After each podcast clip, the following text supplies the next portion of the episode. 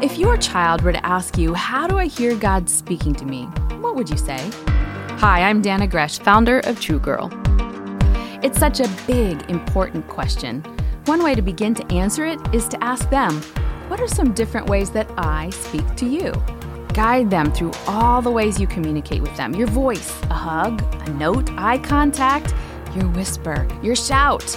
Then ask, don't you think it's true that the God of the universe has all kinds of ways he speaks too?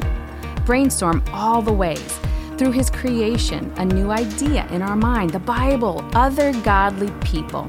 Assure your child that God is at work around her and is always speaking.